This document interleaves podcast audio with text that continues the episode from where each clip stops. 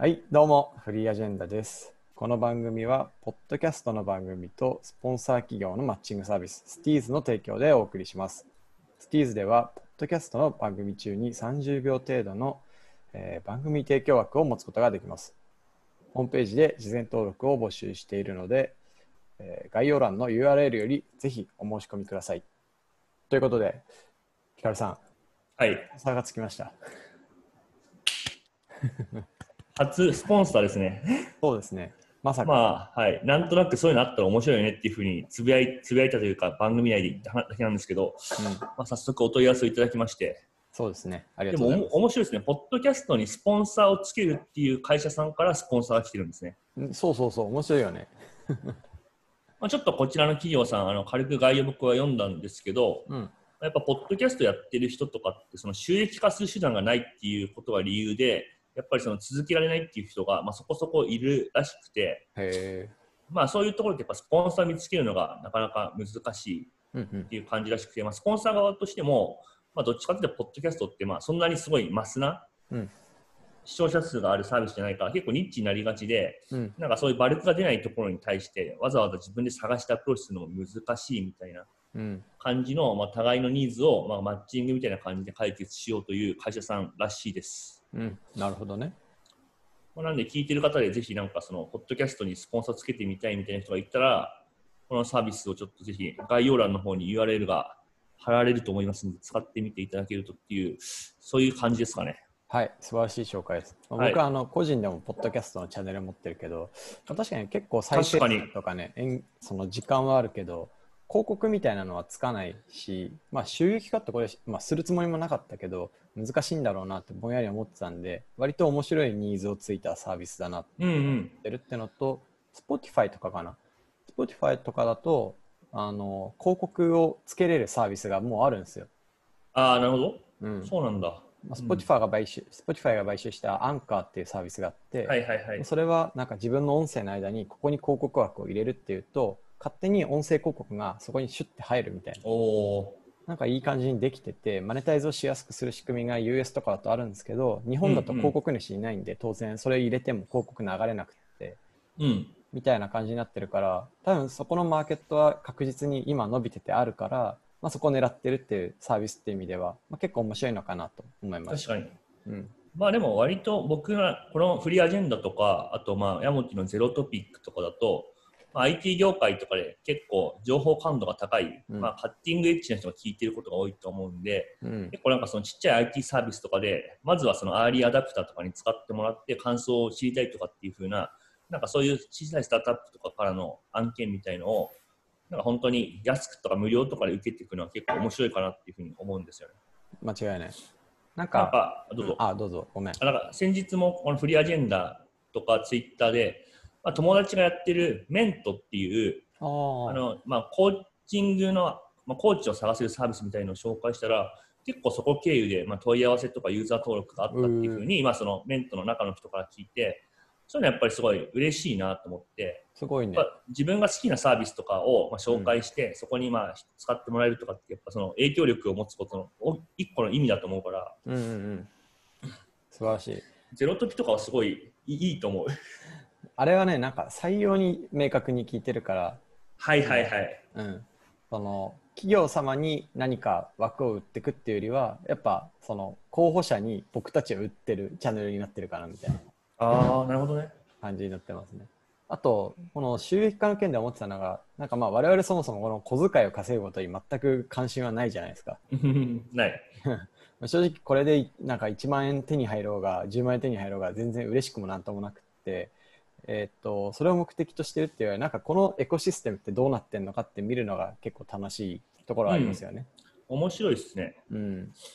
なんかこういう広告とかってどうなってるかってそこまでわからないし、ね。なんかそもそもこういうチャンネルで宣伝したところでうん実際にまあリードが取れるかとか全然わかんないから、うんうん。まあ、そこで肌感が分かれば自分たちにも活かせるし、ね。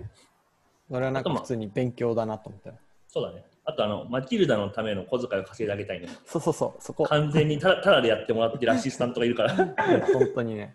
ミスターチーズケーキ1本と、あと、最近なんかプレゼントしたんだっけ僕は、えっと、AirPods Pro をプレゼントしたしました。めっちゃ高い。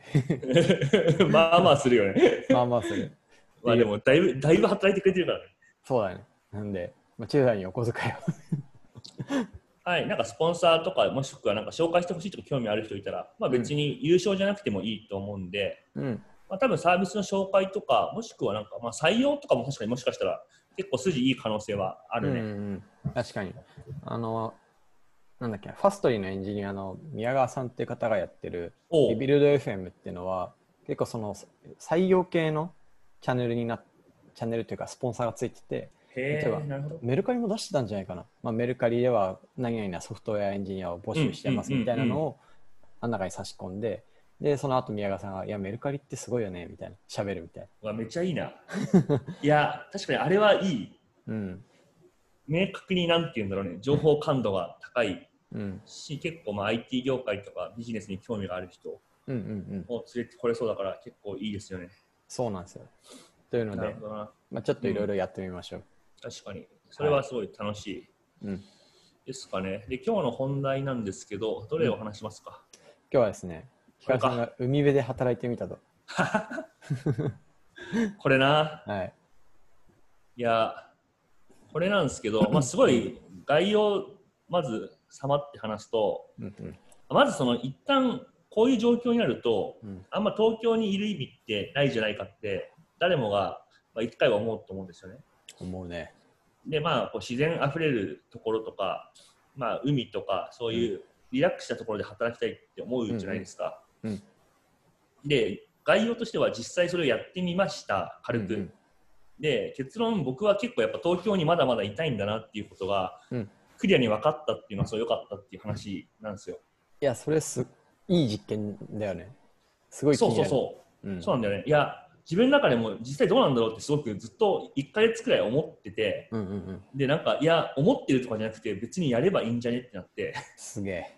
ちょっとこう、実験的であるっていうことをですね、はい。まあ、10X のバリューとしてもあると思うんですけど、うん。まあ、僕もすごく大事に最近しようとうん。思っていて、で、まあ、あの、ちょっと最近、まあ、あの、近場、まあ、僕の家から、あの、江ノ島とか藤沢とか湘南、うん。あのエリアって意外に電車で1時間、20 1時間15分とかかな、近いね。行けることが分かって、うんうんめちゃくちゃ近いじゃんと思って、うんうんで、まあ、ある日の朝起きて、うんで、朝たまたま早く起きたんですよ、5時くらい。うんで、今から行けんじゃねと思って、うんエアエアビーで物件を探したらあったから、あったんだ。そこ,、はい、そこブックして、うんなんで5時に起きて、で6時にエアビーをブックして、うん。で、8時半くらいにエアビーのオーナーからレスがあって、うんレスがあった瞬間に電車に乗って行ったんですよ。へえ、めっちゃなんか少年のような行動力だね。イエーイまあで、あの江ノ島とか、あと七里ヶ浜とか、あのうんうん海辺で、まあ、あのカフェとか転々としながらうん。働いたんですよね。うんうんうん。でそれはやっぱすごい良かった。よかったんだ。良かったっすね、やっぱり。うん、リラックスできるし、やっぱ普段と環境変わるし、うんうんうん。なんかすごい楽しかったっすね。うんうんうんでもなんかど、どうだろう、ずっとそこにいたいかっていうと、やっぱりそれは違うなと思って、うん。非日常だからいいわけであって、それを日常にするのはちょっと違うなって思ったのと、うん。あともう一個すごい思ったのが、ちょっとこれを聞くと、その東京以外に住んでいる方々は、もしかしたらあまりいい気持ちはしないかもしれないですけど、うん。やっぱり東京ってみんなすごい突き詰めようとしているっていうのがあって、うんうん。なんかそれがすごい息苦しさの原因でもあるとは思うんだけど、僕は結構それが好きかなと思って、うんうんうん。でも何を言いたいかっていうと、例えばその江ノ島とかの店ってやっぱおおおらかなんですよね。はいはいはいはい。なんかお店の作りとかもまあ結構大ざっくりだし、うん。なんかそのメニューの名前の付け方とかもそうだし、うんうんそのなんかその注文してから頼んでから来るまでの時間とか、うん。まあ、店員さんの服装とか、もうすごいおおらかなんだよね。あるがままで、そんなになんか別に人工的な要素がなくて、うんうんうん。でそんなに気にしてない？効率を突き詰めてない感じ。詰めてない。うん詰めてない。だからすごいリラックスしてて、うんうんそれはすごいいいんだけど、僕はあの東京のせせこましい、うんもう本当1秒、1分1秒でも早くこうサーブしようとする、あのプロフェッショナリズムとか、なんか店の内装に必要以上にこだわって作ってる感じとか、なんかそういう無駄に人工的ででも突き詰めようとしてるっていうものがやっぱすごい好きなんだなっていうことをあ思ったんだよね。あ。だから確かに東京にいてリラックスしてないなとか、なんかそのすごいちまちましてるなとも思うんだけど、うん。リラックスしてない感じが、まあ、好きというか、まだ自分に必要かなと思って、うん。やっぱりその海沿いとかいたらすごい気持ちがおおらかになるんだけど、やっぱ自分の中でここにいたらやっぱりちょっと自分はまだ磨かれないんじゃないかって思いが結構強くあったんだよね。うん。でもそこにもう未練がなくなったら、うんうんうんまあもうこれ以上そのなんかせせこせこ生きて自分磨きとかっていうふうに人と争ったりし比較したりして頑張ってるって意味ないよねっていうふうにやっぱ100%思えたらうん。全然山奥とか地方とかに行けばすごくいいかなと思ったけどうん。うん。なんかそこの未練が残ってるままうん。うん。移住したりとかするのはなかなかちょっと違うかなっていうのがやっぱ1日滞在しただけでも思ったからうん。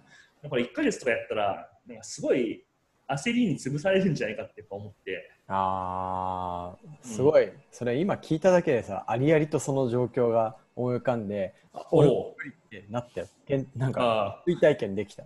あ本当に？うん、そのイメージ湧くもんね。その店、うんうんうん。海辺のさ、カフェのお店の人がさ、なかなか注文取りに来ないとか、来ない来ない。うん、まあでも別にさ、その子に普段通ってる人とかはそれでいいわけじゃん。うん。いいと思う。別に急いでないしみたいな。いやなんだけどスタンダードがもう東京に慣れてるからさ、スタバ行ってコーヒー注文したら、ちょっと横のバーカンにずれたら、い1分せずに出てくるとか、もう普通になっちゃってるからね。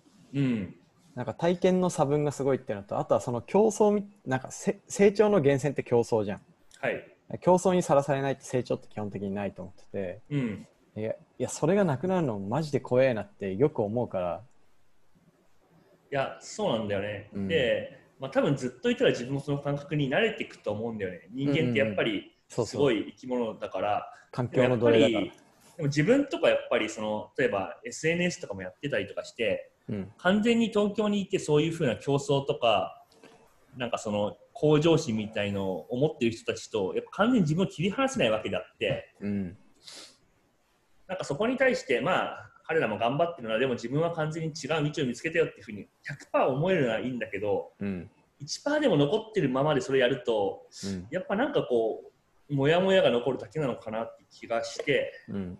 思ったより自分はそれが強かったからなんか結構この年になってそういう競争とか向上心とかそういうのもちょっと若い感覚でもういいかなって思ってたけどうん。なんか明確に自分にはまだまだ残ってるなっていうのを確認できた、うん。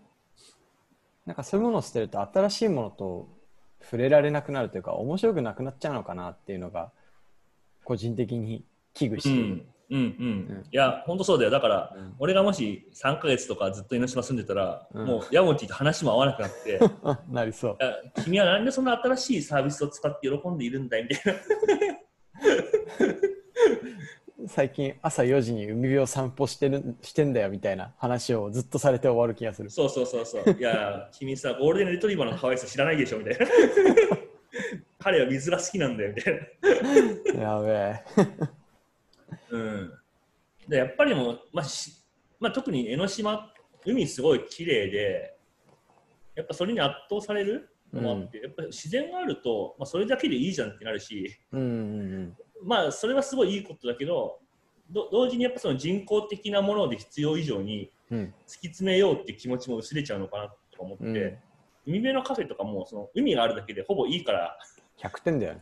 そんなに営業努力必要ないっていうのは、まあ、大変失礼なんだけどそういう方は。うんそれはすごい失礼な言い方をしてるのは分かってるけど、まあ、東京と比べるとやっぱりどうしてもそういう視点うん。になってしまう。だから自分は本当にこのまあ多分本当に極めた人から言うと非常にまあせせこましい生活とマインドを持ってると思うんだけどうん。だとしてもやっぱり自分はそれがまだ好きなんだなってことをちゃんと再認識できたからそれはすごい良かった。かいやねやっぱどどどっちを日常にするかみたいな選択だと思う、でもそのあの別荘の話と結局同じところに行き着くというかな。ああ、結局そう あのスタンダードはこっちではいはいはいで、リラックスのためにはリラックスの場所のスペースっていう感じのわけに多くの人がなってるのはそういうことなんだろうなみたいな。間違いない。うん。まあだからそれがまあ一種のベストプラクティスっていうのはまあ、そうだと思うけど、うん。やってみるとすごい実感できる。うん。だから多分その、まあ、僕もあのこの前まではそうだったけどその地方移住とかありだと思うんだよねとか東京住む意味ないんだよねって思ってる人、まあ、言う人もいると思うんだけど、やってみたらいいかなっていうのはやっぱ思ってまあもちろんご家族いるとかいろんなシチュエーションあるとは思うけどなんかほ本当に、まあ、僕は少なくとも独り身なんでうん。朝5時に起きてその日のうちにできることだったんでうんやってみるのがいいかなっていうのはそう思いました。確かに。やってみってね。何それ。テンションおかしい。いやなんかあの僕もちょうど先週その、うん。まあ、家族で、まあ、普通に土土曜日なんだけど車借りてあのい茨城の海があるところまで行っておで子供を海のに足つけたりして遊ばしてあげてすごい喜んでたりするんだけどなんかねやっぱこう帰夜に車であの住んでる場所に戻ってくるとうん。やっぱめっちゃ便利だしこうリラックスしたした状態に戻ってくるとあやっぱここって便利だなって実感できるの。そう。うなんかやっぱ海の周りお店とかも別にないしみたいな。うん、ところからこっち来たらもうご飯食べて買い物して何して帰れるみたいな。うんわすげえ楽だなっていうので、まあなんかあの同じ結論に自分もなりそうだなってちょうど週末思いました。なんかそれに対してその例えばお子さんまあヤモティのお子さんって、まあ、まだちっちゃいじゃん。うんうん、なんか虫が好き？人生の結構大事なものじゃんみたいな。なんかそういう彼らからするとなんかそのうん。田舎 VS 都会ってどういうふうに捉えてるんだろうね、ああど気にうだな。るねろうな確かに。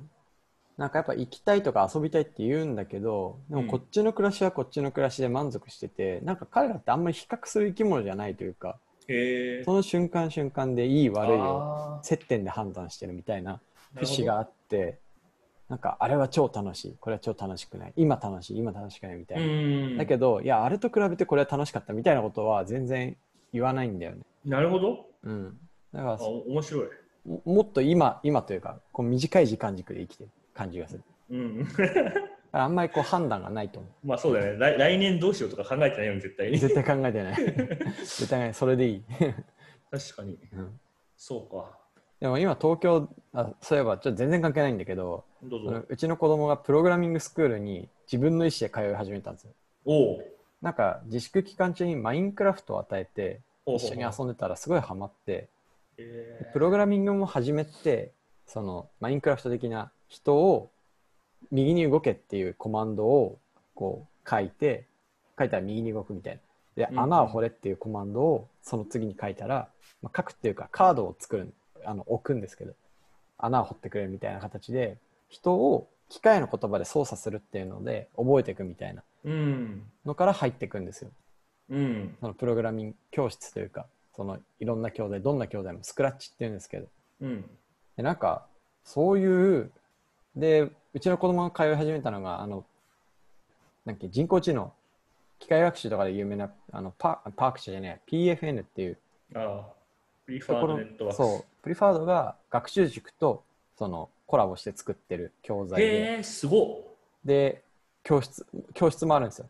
で学習塾側塾側はなんかいわゆるライズアップ的な続けるためのノウハウが強くって。で PFN はそのどうやったらプログラミングが学べるかってところを、まあ、とにかく突き詰めた教材を作ってるっていうので、まあ、そのセットでサービスを提供してるみたいな、なるほどですね。でその1号店みたいなのが家の近くに開いたんで、まあ、行ってみて体験させてみたらすごいハマってやり始めてるんですけどうん。なんかそういうものにまず一番にアクセスできるみたいな価値ってめちゃくちゃ高えなみたいそうだね。な、うん、これ海辺にないから多分、まあそうだね。うん、僕の実家にもないからこういうのはやっぱ東京で子育てする価値だなみたいな、そうだね。うん、でもあれかな？そういうのを感じてアメリカに移住する人はアメリカに移住するのかな？あそうだと思う、まあおそらくその東京東京のうん。日本の郊外みたいな構造が多うん。分そのアメリカ日本みたいな感じで多分あるわけじゃん。ありそ流行りのなんか飲食店とか、うんうんうん。IT サービスとかはまあアメリカからやってくる、まあ、あっちが最先端みたいな分野もあるわけで、う、うん、間違いない。うん、確かにな。あと東京はすごい、うん、あごめんごめん。ごめんあと？その話で言うとカリフォルニアってさ結構特殊というかなんか両方ね。あ、ある。わかる。いわゆるシリコンバレー的なものだけど、気候は穏やかで海もあって、ぐだぐだしてるみたいな。両方あるっつうか、ベベースとしては相当田舎だよね。ベイエリアはそうだよね。やややばいよね。うん。うん。ちょっとカリフォルニア行ったことない人も、まあ、多いかもしれないんですけど、うんカリフォルニアとんでもない田舎ですよ。だから、面白いよね。あそこは特殊というか、どうやってあんな競争が生まれたんだろうって結構面白いな。いや、本当に Google の、Google プレックスっていうか、Google のうん。あのかオフィス行った時、本当衝撃受けた。あおばあちゃんちやみたいな。裏に小川流れててさ、うんうん。なんかそんなに、ね、本当、おばあちゃんちの中にでかい大学が1個あるみたいな感じでできてて、ここでよくそんななんか新しいもの作ろうって思えるなって思うけど、うん。ね。まあ、でも大学とかが結構もともとそういう環境だと思うんだよね。うん。まあ、スタンフォードとかもクソ田舎というかその。別になんかそのなんかなんか学園都市みたいな感じっていうよりはうん。スタンフォードはただ広いけど別に周りは特にそんなに栄えてる場所でもない気がしたんだけどまあちょっとそうだね確かに。多分今あの Google とかさ、まあ、あるいは VC とかもぐわって集まっててめちゃくちゃそのなんその街の雰囲気とは一線を画した競争社会が形成されてるから、うん。まあ、もうなんかギチギチすることには問題なくできてると思うんだけどあそこに初めて行って初めて何かを作った人たちはすごいですよね。それこそシリコン作った人たち。確かに。確かに。もともと果樹園だったらしいけどね。ああ、うんめっちゃ田舎イイメージ湧く。うん、でなんだっけな。その戦争のためのそのシリコンの工場ができたとかなんかあの上杉君が昔歴史を書いてた気がします。ああ確かに。あれですよね地獄のサンフランシスコ。うんうんうん。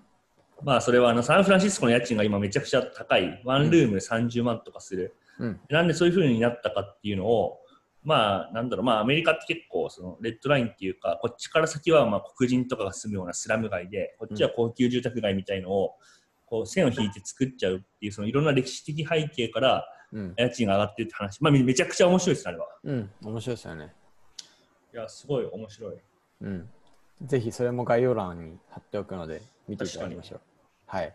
あのでそうサンフランシスコだからカリフォルニアってそう果樹園なんだけどワインがすごい有名あじゃないですすか。うんうんうん一回カリフォルニアに行った時にあのワイナリーをに連れてってもらったんですよ。うんうん本当にもう見渡す限りのブドウ畑でほ本当もう気が遠くなりそうなうんうんうんただただ天気が良くて永遠ブドウ畑しかないみたいなうんうんうん感じで、ちょっとねスケールの違いをめちゃくちゃ感じれるんですよね。なるほどね。ワイナリーは結構おすすめ。で、最近ちょっとおも面白いなと思ったのが、うん。あの、山本映画ってあんま見ないんだっけ？あんまり見ない。あの、ちょっと前にフォード VS フェラーリっていう風な映画が流行ったんですけど、何かっていうと、もともとその車うんって、まあ、やっぱヨーロッパが結構強くて、うんうんまあ、特にその、まあ、サーキットみたいなあ勝負事だと、まあ、フェラーリとかポルシェとかそういう、まあ、ヨーロッパ産の車が圧倒的に強くて、うんうん。まあ、アメリカとかって、まあ、大衆向けの、まあ、安くて誰でも乗れる車作ってればいいでしょみたいな性能も低いし、うんうん。美しさもないフォード、プゲラみたいな世界観。だったところに、まあ、フォードの人がぶち切れて、うんいやまあ普通にそういうサーキットとかレースでもフォードがフェラーリとかに勝てることをまあ証明するって言って、うん。まあ、実際勝つって話なんですよね。おお面白い。すごい面白くて、うん。それがすごい好きだったんですけど、最近見つけた映画で、えっと、あー、名前忘れした、ボトルショックかな。うん名前忘れた。後で探しておくんですけど、うんうん。何かっていうと、ワインといえばフランス以外ありえないっていうふうに、フランス人は思ってるんですけど、うんカリフォルニアワインも結構こう台頭してきてるって時期がやっぱり1970年とかにあって、うんうんでそれまでは基本的に、まあ、フランスのワインが世界一っていうふうに言われていたんですけど、うん。うんそのフワインのコンテストでブラインドテストっていうのがあって、うん。そのどこの産のワインかとかを一切言わずに点数をつけて、優勝するのがどこだったっていうの後からバラすってやつ。うんうんうんに、カリフォルニアのナパ産のワインっていうのが初めて出,、まあ、出出展というか出場して、うんで勝つっていう話。あ勝つんだ。勝つ、まあボトルワインん？ボトルドリームとボトルショックって2つあるっぽいけど。ボトルドリームですね。ボボトルドリームムか、い。なるほど。あのそう。ナパのワイン、ナパだったかなだと思うけど、うんうんまあなんかアメリカってそのすごいなっていう、確かにね、なんかうん。やろうと思ったらできちゃうみたいな国民性がある。そう。まあ多分競争のレベル感がもうちょっと違うのかもしれない、よくわかんないけど、ああ、確かにね。まあそもそも海外とかと比較してるから、うん。なんか当たり前、世界一を取るのが当たり前みたいなのはあるのかもね。うん、そうかもしれない。だから国の中でまあ競争するっていうよりは、うん。その海外と競争するから、別に国の中の環境が田舎かどうかとかはあんま関係ないのかもしれない。確かにな。うんなんか自立度がめちゃくちゃ高そうですもんね。そうね、なんか本当にそういうマインドセットすると僕らにはなかなかたどり着けない領域だよね、ぶっちゃけ。ね、人間の違いみたいなのがありますからね。うん、そこで勝負しちゃダメな感じがします。まあそうだね、うん。確かに。はい。まあちょっとそんな感じかな、今回は。ね。えーっと、では今回海の話をしました。海の話。確かに気になってる人は一度、はい、あの、トランク一つだけでいけますね。そうですね。実験もいいし、ぜひカリフォルニアの歴史も見てみてください。無理なあるまとめですね。はい。サンフランシスコの。そんなはい。感じかな。はーい。ありがとうございました。またね、バイバイ。はーい。